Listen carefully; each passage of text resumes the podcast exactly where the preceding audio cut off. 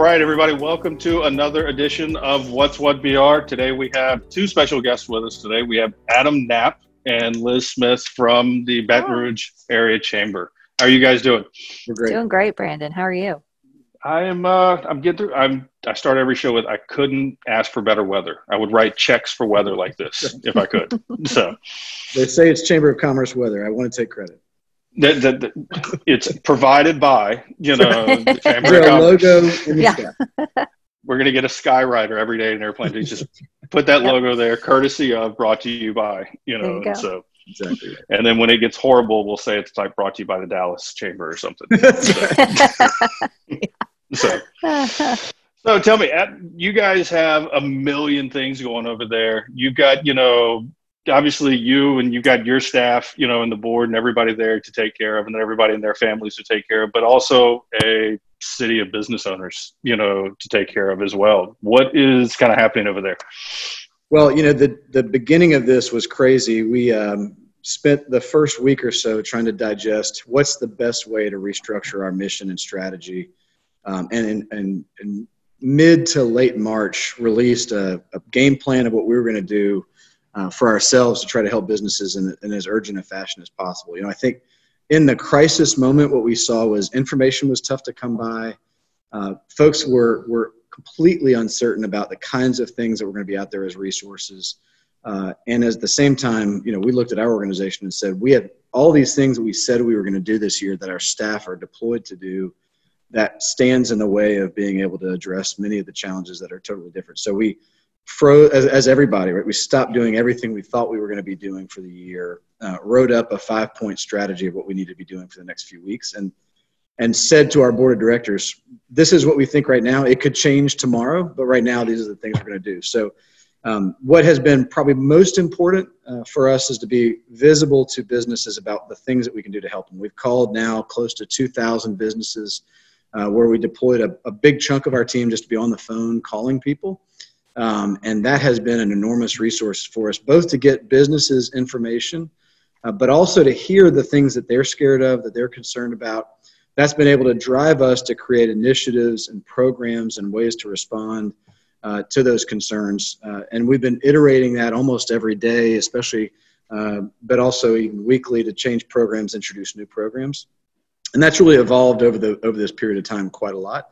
The other thing we've done incredibly aggressively is things like this. Uh, what we realize is we have to, in a disaster, be trained to over communicate because we are in such a saturated environment, it's tough to get through. And so, if you're trying to help as many as possible, you have to find every channel possible to get news and information and, and, and valid and, and, and trustworthy information to the business community. And so, we've basically done everything that we can to get that out. Nothing we've done has been uh, for a fee, right? So, you don't have to be an investor in BRAC uh, at all to benefit from the information we've been getting out there. We've done uh, close to 25 webinars uh, where we've had well over 2,000 folks who've attended those to get great information from us and from thought leaders we pulled in locally and nationally to give information. Uh, we've been able to make sure that we are putting out daily a really short uh, brief we call our COVID brief that's just one snippet that you should know today. Your time is short. Take this one piece away today. Um, and then we've done Liz's team. We'll hear about this more, but Liz's team has done some amazing work to research what we would normally do is be researching for the purposes of changing the world for the betterment of Baton Rouge. This has been trying to make sure we understand all the crazy things that are coming coming out of Congress and out of the state of Louisiana that can help businesses, digesting it, putting it out in those COVID briefs, or putting it out on our primary central resource, our webpage uh, for the recovery, which is brac.org/recovery, and it is chock full of of uh, great local, state, and federal information that businesses can take advantage of. And I, and I can't tell you the, the outpouring of, uh, of sentiment that we've reached, uh, received from businesses has been just overwhelming for our staff who are spending long hours, you know, in, in remote work, you know, with their kids crawling on their backs, trying to make sure that they're responding to these things.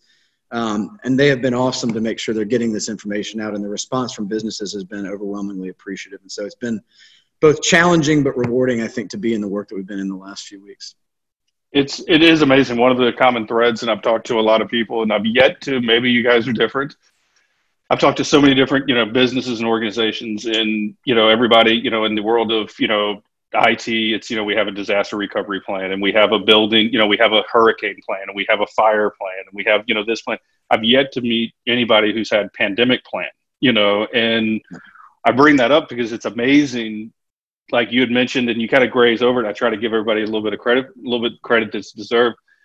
It's pivoting, you know, it's schools, businesses. We got, you know, an order on a Friday you know, for instance, the schools were going to shut down, you know, they had 36 hours, you know, and businesses, you know, literally had 36, 48 hours to figure out how do we do this? Yeah. And I've been in a lot of organizations all over the map. And if you were to tell, if you went into a team six months ago and said, hey, we need to work a plan where everybody's going to have to go remotely and everybody's going to have to stay home and we're going to have to still have continuity of business and we're going to have to be able to communicate a message, they'd be like, all right, we'll work on it. When do you need it? Next quarter, you know, at the end of the year, you know, we'll put these together. But people literally in companies like you guys have pulled it together right. and said, this is how we're going to do it. We're going to jump on Zoom. We're going to stand up web pages. We're going to communicate. And that's the number one thing I think that is important is communicate and get the message out, you know, we, even if it's not perfect.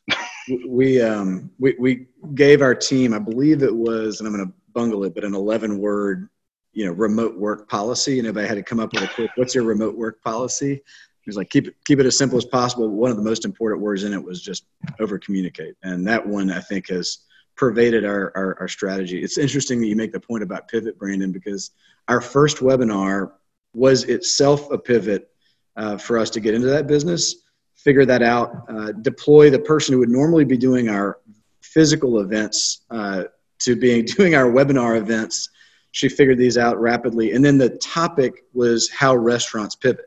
So it was this great kind of metaphorical and literal pivot, uh, both for us and for the topic that we were trying to most urgently respond to. So just an interesting point that you make. It is. It's well. It's it's amazing what you know happened in the community. You know, Liz, you've been at the forefront of this as well.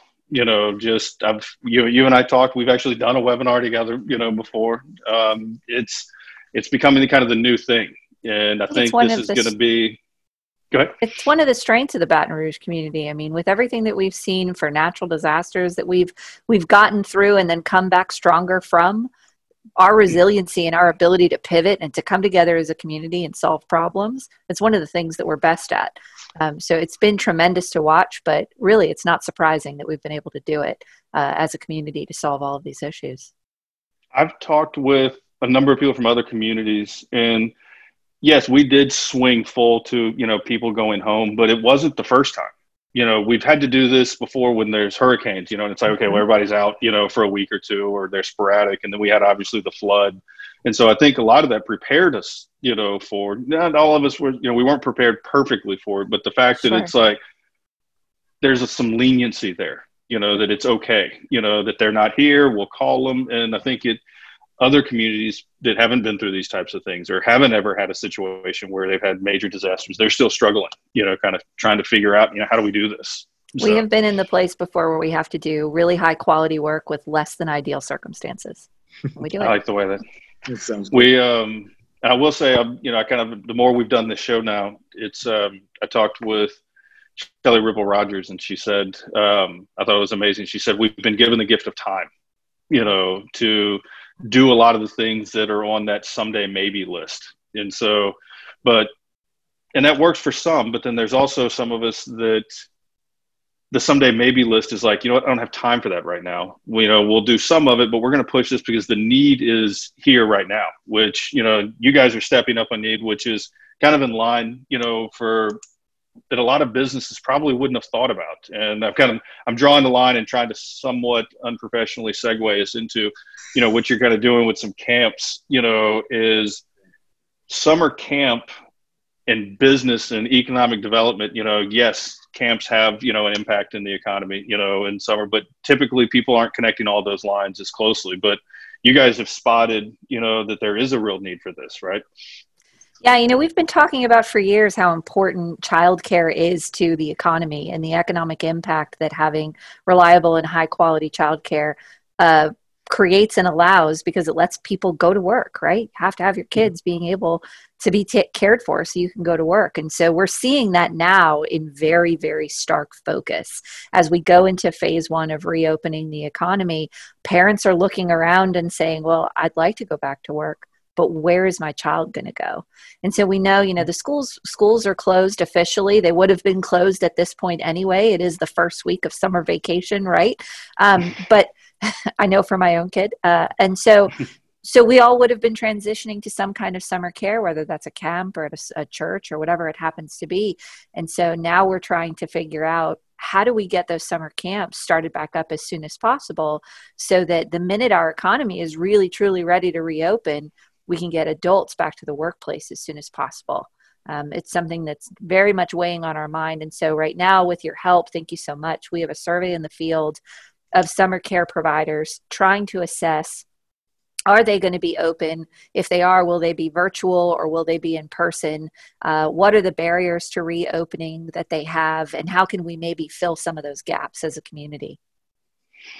It's it's amazing to step in there and kind of how you know to connect all those dots you know and helpful and what it's going to do. What what do you see you know is the big need you know in the community right now? You know where do you yeah. you know feel that you know do you have a pulse? Do you see what people you know what what are people thinking? What are you guys hearing so the big thing that we're hearing is it's about space, right? Uh, particularly, mm-hmm. I think right now in phase one, summer camps are allowed to be open. The Department of Education has issued guidance to summer camps and to uh, childcare providers about how to do sanitation, things like that. So there's information that's out there, but I think there's there's a space issue that's gigantic because a lot of summer care providers are little small nonprofits or they're churches. There are other small facilities and in order to make summer care work revenue wise, you have to have some economy of scale. But you can't do that if you're only at 25% occupancy. You can't do that necessarily with children and social distancing and having to keep kids six feet apart. So people are having to be innovative and they're trying to figure out how can I capture more uh, physical space to be able to have as many kids as possible.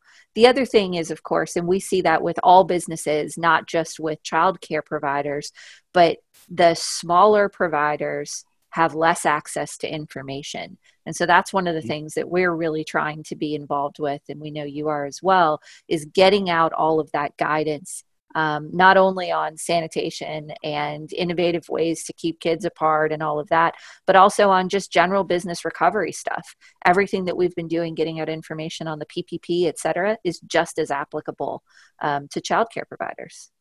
That's I've been telling. Uh, obviously, we have uh, you know a publishing arm side of you know what we do, but what I've said since the beginning, you know, I've talked to publishers across the country that I know I know a handful literally probably about you know three different publishers that when the first you know stay at home orders went down they literally just said fold shop and they shut it down. Like mm. year long you know 20 year old businesses and it's just a you know it's scary to think that's where they were.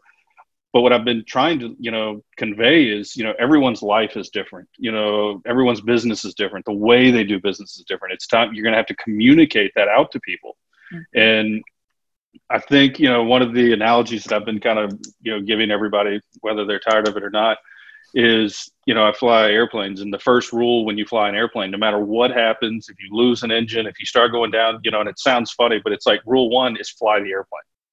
You have to keep flying the airplane, and I try to equate that. You know, they say it's aviate, navigate, communicate, and so kind of a you know look, you have to keep flying you've got to you know navigate and find how you're going to do this. Reach out to you know organize reach out to the chamber you know gather information figure out navigate what's your map how are you going to do this and then you got to communicate that out you know to mm-hmm. everyone. You know you have you've got to communicate that to your staff you've got to communicate that to your customers you've got to communicate that to your you know community you've got to get it to your staff's family. You know you've got to get buy-in from everybody now. And i think that's you know as business owners you know that's something that is hard. We've got to remember we got to keep flying the airplane, you know, at the end of the day. So, so add, the um, the recognition to your point is that so many of the businesses have struggled to get information that helps them fly the plane. What what it's interesting to me about Liz's comment about PPP is many many businesses either didn't want to apply to take government funding uh, early on didn't trust that it'd be available, it, and at one point it was it was outright. Um, didn't trust that it would be forgivable, uh, and that enormous fear factor uh, is out there. And then, and then third, many of them may have thought, well, that's really not for my kind of business. And you know, we've seen that that's been interesting, and I can I can imagine not just summer camps, but many of the folks listening may have thought it still isn't something that might match them. So I would say, just because of the, the number of folks that watch your program here, if they haven't applied for the Paycheck Protection Program, there is still 100 billion or so that's in the in the mm-hmm. kitty that companies can take advantage of. The other thing that I think we worry about is we're a community with a lot of haves and have-nots, and the companies and the individuals who have been less likely, or at least anecdotally, we've heard less likely to take advantage of Paycheck Protection Program, or those who are disadvantaged, uh, those who are smallest or perhaps least resourced, um, and those who really felt burned by the 2016 floods who went and took advantage of small business uh, loans uh, back after 2016. It did damage to them and put them in a, in a really strained position. And they're, you know, the the letters SBA are a four letter word to them. And so they're going to stay the hell away from those guys. Um, and so. I, I mean, we've got concerns that there are businesses who are shutting or threatening shutting or concerned about failing who've not taken advantage of it. And yet it could be there as a financial lifeline to them. So I just want to make sure we say this now. If anyone's listening and hasn't thought to go take advantage of it, please do reach out to us. There are banks still processing PPP applications from new customers, even those that aren't your own banks. If your own bank never finally fully got you through, or you never had a banking relationship in the first place, don't hesitate to reach out to us. You know, we'd love to help those companies that haven't gotten one yet to still get a paycheck protection program. That is such a useful financial lifeline to a lot of those struggling business right now. Absolutely, and I've worked with a lot of people, and one of the things that you know I kind of add on top of that is what a lot of people who maybe I've, I had personal experience with a couple people. I was like, "Hey, did you go? You know, did you fill out your app?" And they're like, "I don't have time for that." You know, or it's you know that's going to be too complicated, or I got to find things. It really wasn't. You know, it wasn't this huge daunting. It wasn't. You know, I can remember in my early days of starting out in business, and somebody told me about the SBA, and they give small business loans, and it was like, oh my God, this is awesome. I'm going to go find them, you know, and went and found them. And then they were just like, here, all you got to do is fill out an application, download. Oh my God. You know, it's like, I've got to run a business. I'm trying to start a company here. I need another company to run. That's not what we're talking about here. It's not the, it's SBA's, you know, part of it. It's another, just one of those TLAs or three letter acronyms, you know, for everybody. But you've got to, you got to recognize that the banks have been doing some incredible. We talk about you know the, we talked about this before, but the healthcare community has been so good as a frontline mm-hmm. service. I really think that bankers, uh, in many ways, have been another one of those frontline. When the Paycheck Protection Program came out, it was really clunky for the first few days and first week or so. They were spending the night at the office processing mm-hmm. applications that were coming in hand over fist, and and I think they're still in many cases doing everything they can to do it. Folks won't realize that they will help you fill out the application, which is a relatively, like you made the point, relatively simple thing. And the amount of information you have to pull is not that much about your business. Most anybody would have that readily at their fingertips who's a business owner. Um, and and the other fascinating thing to your point about the SBA, I haven't heard a single example of a person's application being rejected. So they, you know, you, they'll walk you through the process. There's a lot of trust in the system that you know, get it to us. Mm-hmm. We'll, we'll, trust you to do the right thing. Um, and then, you know, the next wave of concern is making sure that you do the right things to make sure you get the forgiveness that's been promised to you. And so that's been something our team has been working on this week. That that guidance came out last weekend, and so now a lot of folks are very interested to understand some of those particulars. But again, it's not too complicated to walk through how to make sure you're going to be eligible for that forgiveness. Yeah, I think it's yeah, I will say I know, you know, when we were talking with some of our bankers on some things, it was, you know, it was phone calls, it was text, and it was I think the day that the application came out, I think a number of people I talked to had the same experience. It was like, here's the app. And then it was like 30 minutes later, it's like, no, here's the app. You know, here's no, no, we're joking. I'm messing with you. No, here's the real app. This is the yeah. final app. You know, it was just like you couldn't even get one filled out until you know they said, no, wait, we had to make a modification. Here's the new one. Mm-hmm. So it was the, interesting the changes, to say least. Fortunately, if you filled out the first one and had to fill out the second one, it wasn't that that much different in the end. It exactly.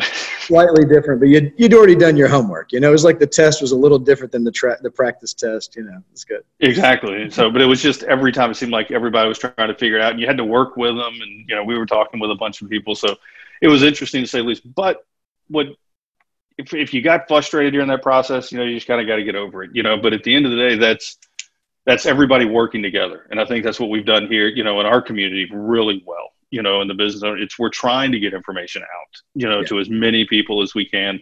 We're trying to push, you know, and really tell these business, you know, these owners, you know, there's I mentioned it, you know, before, you know, to me, you know, the healthcare workers are, you know, phenomenal. You know, they've done an amazing job in here. Our first responders have done, you know, amazing jobs as well. But it's that business owner, you know, if I can ever give, you know, the shout out, you know, to them, I you know pat myself on the back sometimes with this one but it's really about everybody trying to just keep it going. You know it's one thing when you're dealing with you know your own personal finances and then your own family's you know finances and what they're doing and then you've got a business and you've got employees and people that depend on you. You know it's a lot of weight you know that these guys are carrying you know and the more resources that you guys have been able you know the chamber's been able to throw out to them you know so they're not sitting in the dark you know so they're not having to you know, I've taken some of the things that you guys have done, some of the webinars, some of the panels, and just hit play. And I've got earpods on, and I'm walking around. I'm, you know, making chicken. You know, I'm just listening and consuming information. You know, as we go, because I don't have time to sit and read it. You know, I mentioned to, to, that point, Brandon, three things that I think are, are, are useful for folks to know uh, that are out there. One, um, we early on launched something called BR Works, which I think has, has been one of the most popular things that we've created because it's while it's for businesses, it's for individuals who are being furloughed or laid off, and the benefit is to both uh, in, employees and employers. Um, BR Works came out of an idea from uh, one of our local businesses who said, "Look, I'm actually hiring right now. Can you help me lean in to meet other HR folks who might be furloughing or laying people off that I could pick up some of their team members and do something?" And so we, we cogitated on that for about 24 hours and came out with BR Works uh, 24 hours later. And it's a, you know, it's a kludgy little solution, but it works. It's about 95 companies we've now discovered who are hiring that we've been able to play matchmaker to individuals who are seeing our website uh, to find jobs for themselves or temporary positions for themselves, and the employers who need that resource right now to be able to take advantage of this incredibly weird period that they actually need people when they're which really kind of difficult to be in this hiring phase because you can't really onboard people as easily as you can when you can meet them in person and you got to be able to have some way to find them as quickly as possible. So that's one thing that i think i want to just re- sort of signal to people. That's still available at, at brac.org slash recovery. If you go to br works you'll see how to see who those 95 or so employers are that are hiring and we keep checking for more and adding more uh, every week. I think that's going to, as we kind of are in this new reopening and recovery phase, is going to be only more important for our community to be able to help those, you know, hundred something thousand people that got, you know, laid off or furloughed and they're filing for unemployment insurance. We got to get those folks assistance, and the best assistance is a job. Uh, the second thing that I'll mention is, is out there still as a tool. A lot of the employers. Uh, and even child care centers and, and summer camps have, have strained to be able to get access to protective equipment. We don't have it in our normal normal purchasing cycle to go find masks and and the quantity of gloves we have to give, the amount of the how difficult it is to find a Clorox wipe is astounding. Uh, right. and, and so getting that information not just available to folks but are available in real time at the best possible price given how screwy supply chains have been so we worked with um, a great company that i'm so excited that that stood up and did this Lyons specialty is a logistics and, and distribution company that's in Port Allen. Um, and Hugh Rach and his team stood up and said, we'll, we'll help y'all create some sort of center if you can help us control that the pricing and sort of ordering helps us make sure we can manage that we keep our prices as low as possible for folks. So it's been amazing. We've had now 300, uh, over 325, I think, companies as of yesterday who have ordered uh, their protective equipment from that, that PPE marketplace that we rolled out just two weeks ago. Um, And that's pretty amazing that that has worked as well as it has. And because you can not only get it and it, and we've been tracking that it's the pricing on there is staying as close to market prices, current market prices as we can. I think it's and that you can pick up the next day. Uh, just go drive through. They do it outside uh, at their at their distribution center. It's been a really cool pivot that's been helpful to businesses. And again, it, it has part partly to do with how how to make sure the, that the reopening is as safe as possible. Something we've had as our mantra through all this. Um, and then the third thing I'll, I'll tee it to, to Liz to say is on testing. So in the last, I would say, two weeks, we've seen that many of the testing programs that are out there that have been really centrally focused on those that are at risk of hospitalization who feel like they've got COVID, you know, they've really said the tests are available for those who are infected, not for the general public, not for employers. Um, so don't don't think that you can get access to these tests. Well, that's really changed in the last two weeks. So, so Liz, why don't you say a little bit about the project y'all are about to finish uh, on testing? Yeah, actually, dramatically so. That's changed. So we uh, spent all day yesterday um, finding and calling every single testing provider that we could in the capital region, um, and there are more than fifty of them where you can uh, get an appointment or you can walk in and you can get a test. Um, some of them require a doctor's note, but many of them do not. Um, and some of them take insurance and some of them do not. And some of them you know there's a lot of information out there. But we've gathered up all of this information. What we're hoping to do is release it tomorrow fingers crossed in an interactive map format matt um, so you can hover over the place that's closest to you and find out everything you need to know. And if you need to get a test, go over there and get your test. Or if you need, um, as a business owner, you know, you're thinking that's something that you would like for your employees, then you'll know where to send them.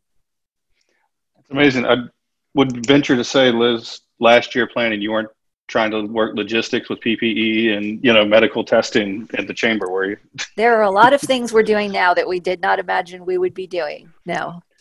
But Selling all in the spirit of helping yeah. the business community, right? we so. just try to fill the need, right? BRAC is here for business, so we're trying to fill the need. Yeah, Brandon, so, it's interesting. The, the definition of economic development is changing so rapidly. What does it mean for the business community to know that there are jobs in Baton Rouge? The things we consider, consider our kind of core bread and butter. If we operate with the, the modus operandi that our jobs in Baton Rouge is our priority, what secures those jobs changes that you need to deliver. It changes rapidly, obviously, in a period of pandemic, but um, it doesn't change that our, our North Star is job creation in, in Metro Baton Rouge. What does it take to secure that? Right now, while it's typically about you know creating net new permanent jobs for our citizens, high paying, high quality jobs with benefits, you know, right now it's just about getting people back into the jobs that they had as quickly as we can and, and helping the employers get back to stability so that they have the comfort to be able to do that. Yeah, it's that kind of goes. It's been a place where we've had to kind of focus on filling gaps and getting out information and being responsive to COVID while also at the same time uh, doing some of the work that we already do, which is thinking about the kind of public policy environment that we need in order to be able to be stronger. And so in this place, it's thinking about what does that look like for recovery, right? And so whether that's, you know, our safe at work protocol that we put out several weeks ago, talking about how we can get things back to business, whether it's about now thinking through what kind of short term training is going to be needed so that folks who are out of work and are not necessarily going to see their particular industry recover as quickly uh, as others can pivot to another industry with uh, short-term training we've got to keep our eye on what's uh, what's on fire right now if you'll forgive the mm-hmm. analogy but also what do we need to do to get ready for what comes next that um, it reminds me i've said it a number of times as well and it, the old uh, zig ziglar you can get anything you want in life as long as you help enough other people get what they need first mm-hmm. you know and i think that's you know kind of important here that you know we're all we're all trying right? We're all trying to figure out what's the next piece and what do people need. And I think that's something important for the business community is, you know, you guys are a voice for that business community. You know, one person, you know, can't, you know, necessarily make a change, but they can make a phone call and say, this is what I'm struggling with. This is what I need help, you know, and that brings me to, I was talking with a, a friend of mine last week and they've been very entrenched in you know politics here and they've been around for a long time and they've worked a lot of different businesses. And i think one of the things that they told me that was just it's resonated with me is they said the rules are different. The game has changed you know at the end of the day. It is not the same as it was before.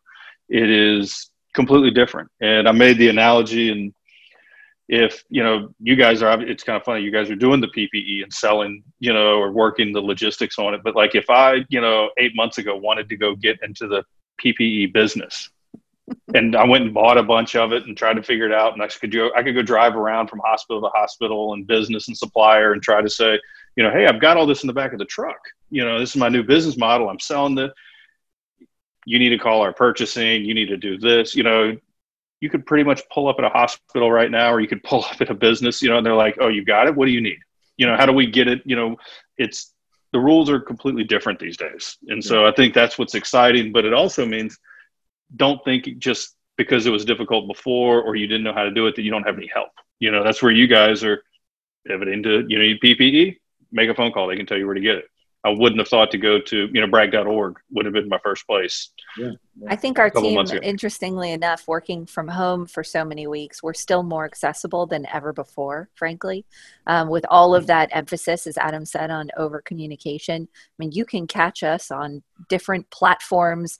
There's phone numbers, there's the website. We've got a new chat feature on our website we never had before. I mean, you can get us, and we are here to help you probably lives like I am. You know, you can just, I'll go all day and I'll look up and I'm like, it's seven o'clock. I had no idea. But, and if you rang me at eight o'clock, I'm answering the phone just like it's, you know, three o'clock, you know, and everybody's got everybody's cell phone numbers. I've heard the latest thing is, you know, we're all on Zoom and you can add people, you know, your contacts to Zoom.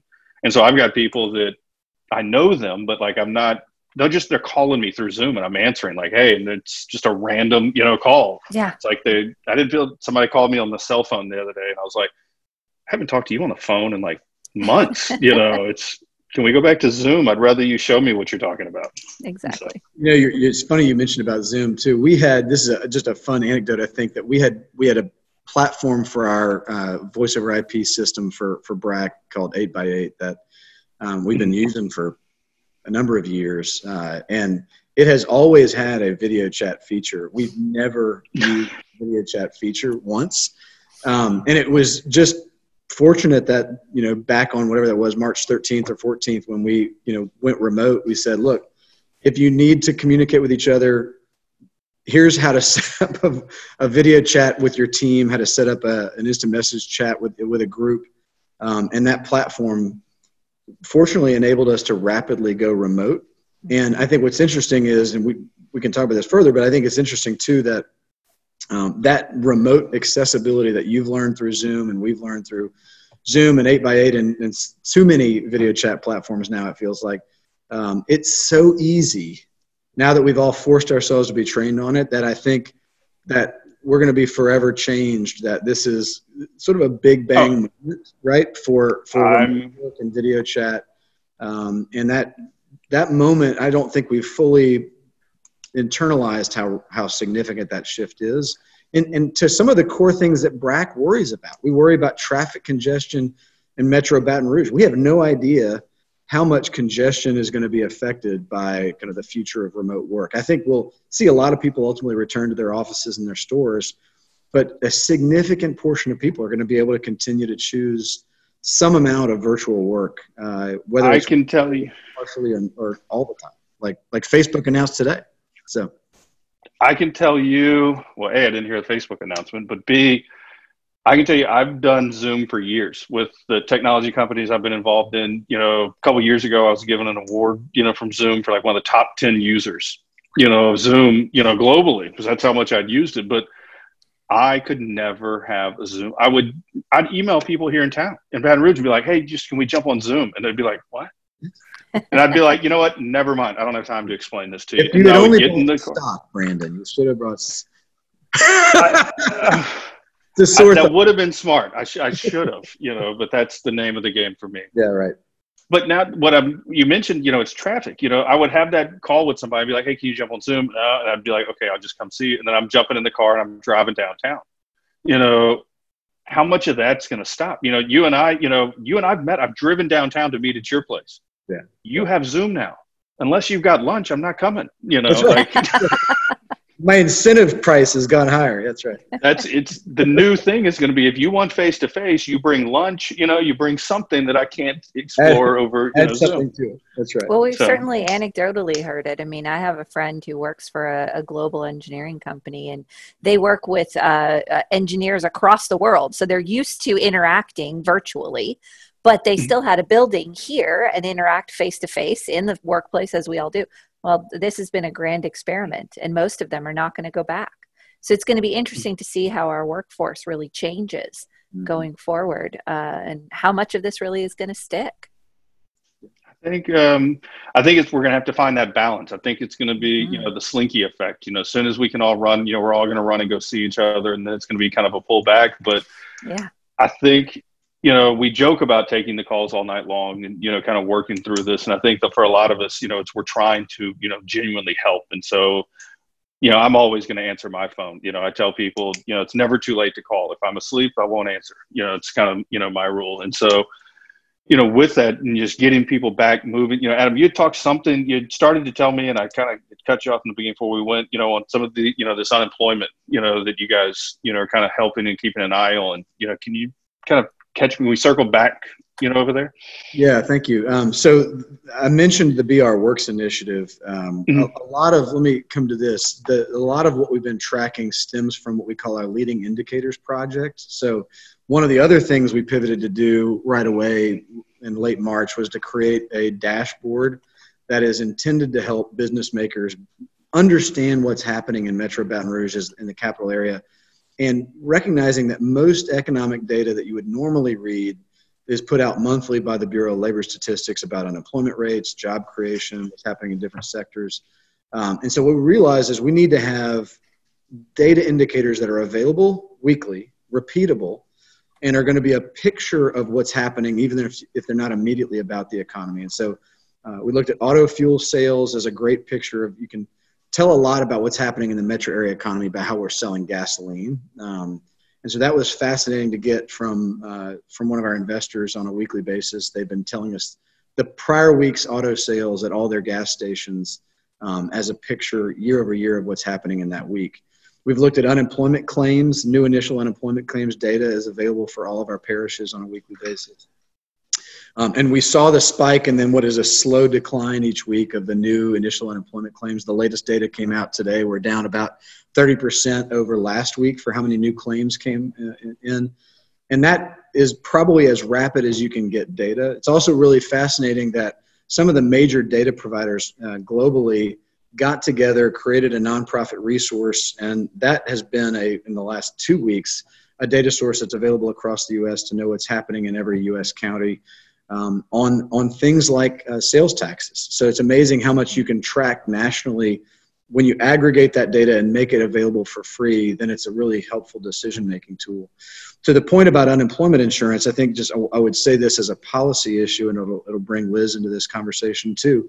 The um, the, the concern that we heard from, from employers was when unemployment, the pandemic unemployment insurance is paying out plus state unemployment about $850 a week. Um, that puts a lot of people in a better financial position on unemployment insurance than they are going back to the job that they held before. And the employer who's sensitive to their former employees' needs. Maybe somebody has been with them 20 years, 10, 20 years. Like, look, I don't want to take that away from you. So I'm not going to offer you the job back until I absolutely need you. Uh, and when I do, I just would love you to come back as soon as you can. But it's also that the state has to be able to create a trigger that if you're offered your job, what's expected in typical unemployment insurance is you take your job back or you lose your unemployment insurance. Uh, and that has not actually been put into effect yet in a clear and simple way. Um, and it's a national issue. This is not just the state mm-hmm. workforce commission. The whole country is in this place where we're trying to make sure we don't pull back the safety net, um, but we also need to motivate folks to be employed because we need our unemployment rate to come down from 20 something percent. Uh, and so that that that's an interesting current policy issue. I think it'd be great if Liz, you could kind of say a little bit about some of the work that y'all have been doing on that topic.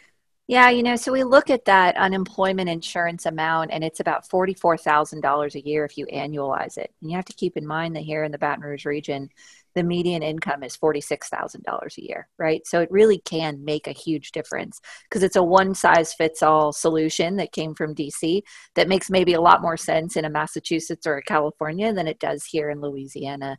And so you know, while the Louisiana Workforce Commission has created this reporting mechanism for uh, for businesses, we're really worried about what's going to happen on the end of all of this. Because even though the mm. reporting mechanism is there, they're not telling employees about it as loudly as we'd all like them to, and warning them that what may happen at the very end is that if they refuse work, and they uh, they turn down an offer to come back onto the job, refusing work, it's going to be treated as what's called an overpayment, which means LWC is going to come knocking on the door to get that money back. And the last thing oh, wow. that we want or any employer wants is for that to happen, for them to get a letter from LWC saying, you know, you got all this money in unemployment insurance and now you're going to have to pay it back. That'd be a terrible, terrible thing to happen. Um, and so, one of the things that we're, of course, trying to do is urge as loudly as possible LWC to be more clear about that on the front end uh, for folks who are applying for unemployment insurance. Wow, that's yeah. yeah, that is kind of a you know back to what we said this whole you know time. It's communication. You know right. that's what people need. You know is communicate, communicate, communicate. So yeah. you know. I guess with that, you know, the second hurdle, you know, that I've heard people are struggling with is I talked with a group and they were saying that you know half of their office never left. You know they stuck it out. The other half went home and they just recently called them and said come back. And so they've come back and then they've said i heard them at the end of this week saying we're going to open the door to the public monday. And half of everybody freaked out and was like I, I didn't want to come back but you made me. And so i'm okay. I'm okay. I'm not good you don't touch me. I won't touch you. You stand there. I'll, yeah. don't bring the public in. And I've heard this, and this is from a lot of your, you know, professional, you know, services type firms and a lot of those to where, you know, it's it's one thing for us to get over the mental, you know, here. It's another thing for employers to, you know, hey, come on, everybody, let's, you know, we're all, you know, we're part of a campaign. I think you guys are as well. You know, it's back to business, you know, BR. Mm-hmm. You know, it's getting them there, but it's also getting people emotionally ready, you know, to come back, you know, and say, hey, let's do this. And so I think that's what's going to be it's so many of these little hurdles that we don't know about. Um, but I think you guys you guys can help in every area. Every time I've turned around, you guys have had some resource, you know, there. And I think business owners are sometimes going, "What am I supposed to do?" It's lonely at the top. I don't know, and it's like, no, you need to just turn, yeah, reach over to the channel. Like Abby said, you don't even have to be an investor right now. It's yeah. go to the website. Yeah. Economic development right now is help every business get every job that they can, and um, so that's our mission. And uh, I will mention too that um, you know, in addition to being there as a resource, we're trying to make sure we can we can answer those questions. I think what we're doing this week is going to look different in four weeks. Uh, mm-hmm. I don't know how much, but we just we're going to continue every week to make sure that we're responding to the changing nature of what is happening uh, and what em- employers are concerned about is going to change every week. One that you have are, are, are touching on with your your last uh, last comment is a, a business who's allowing the public back in has a, a, set of protocols and safety guidance that is just another thing they have to learn and figure out. And the only way to do that is to try.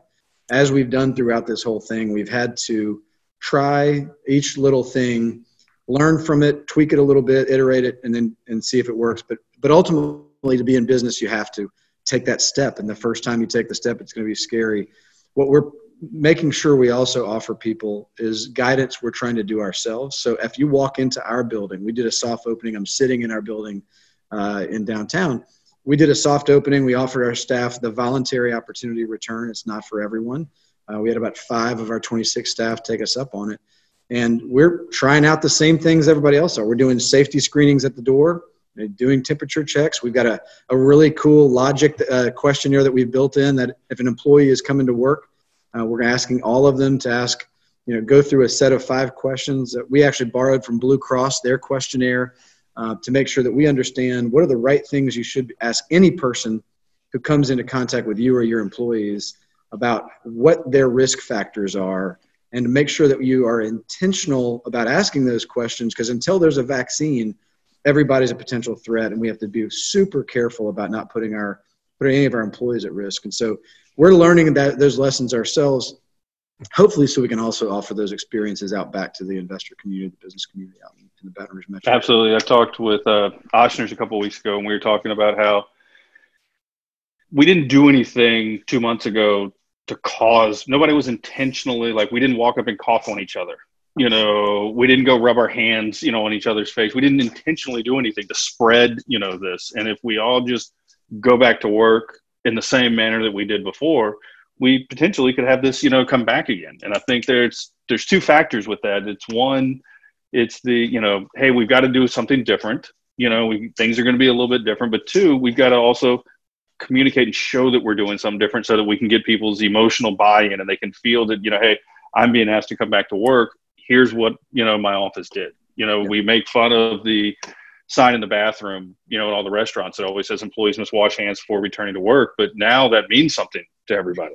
So that, that yeah. sign now has added on to it and please don't have more than one person in this room at the same time because i don't want to leave germs while i'm in the back Adam's exactly. probably tired at this point of hearing me talk about consumer confidence. You know, I used to work in market research before I started working in economic development. And so, consumer confidence, employee confidence, customer confidence, parent confidence, it's so important to our economic recovery. And really, the only way to do it is start dipping your toe back into the water.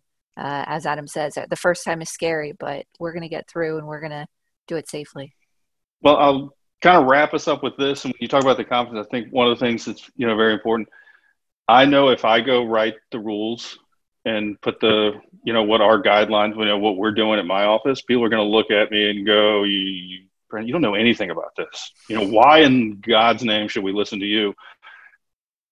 I can tell them, you know, no, I'm getting my information. I'm going to, you know, I'm working with the chamber. I'm working with the healthcare. It's partners is where you're going to build a lot of that confidence. You know, I have nothing to do with pandemic response. I've never had anything to do with it. So what makes anyone in my group think that I should be the one making some of those decisions? But if I can say I'm standing with, you know, the chamber, we've been going to webinars. I've watched, you know, five hours of this and we've read the information that they've disseminated to us. We've partnered with that breeds confidence. And so for business owners, they need to know you need to, you know, you can't take this all on, you know, yourself. It's too much of a cross to carry and it's going to help you get more buy-in when you can show that you've got partners. Well, I think to the value proposition that is at the heart of why we exist as an organization is we all need to have something that we belong to that we can trust will bring us good information when we need it. Um, will give us those network connections that we need when we need them. And in many ways, that's what we're performing as a service is to make sure that we do our due diligence and try to share honest, credible information to everybody. Um, and then uh, we have seen that in droves from uh, so many other sources. In, in, while folks may pick on it, I think the Open Safely website that the state put together, the fire marshal's office put together, was innovative. It's really clever that they came out with a simple way that you can – you know list your business type and it sends you safety guidance. Uh, and that safety guidance is not perfect it's not full it's not comprehensive but it's damn good. Uh, and it's clever how they put it together. And the speed at which it was put together from no a state side the state moved fast you know it's, the, uh, right. it's amazing well, look, I've taken enough of you guys' time. You guys have got real businesses to go help, you know, and put things together. But I think we've covered an incredible amount of information. We're going to try to get this out to everybody as soon as we can.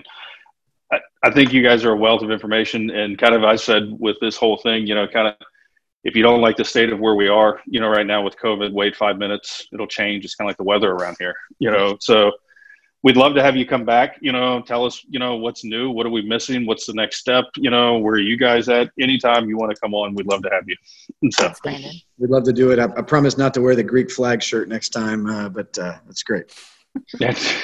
I'm trying to kind of keep up here. We're doing the home office you know thing. We're doing the office office. We're doing you know down the road office. So it's all at this point the rules have changed. So all right. Well, Adam, Liz, I appreciate the time extremely very much. Thank you for what you guys are doing and the community as well. Thanks so much. Appreciate the opportunity.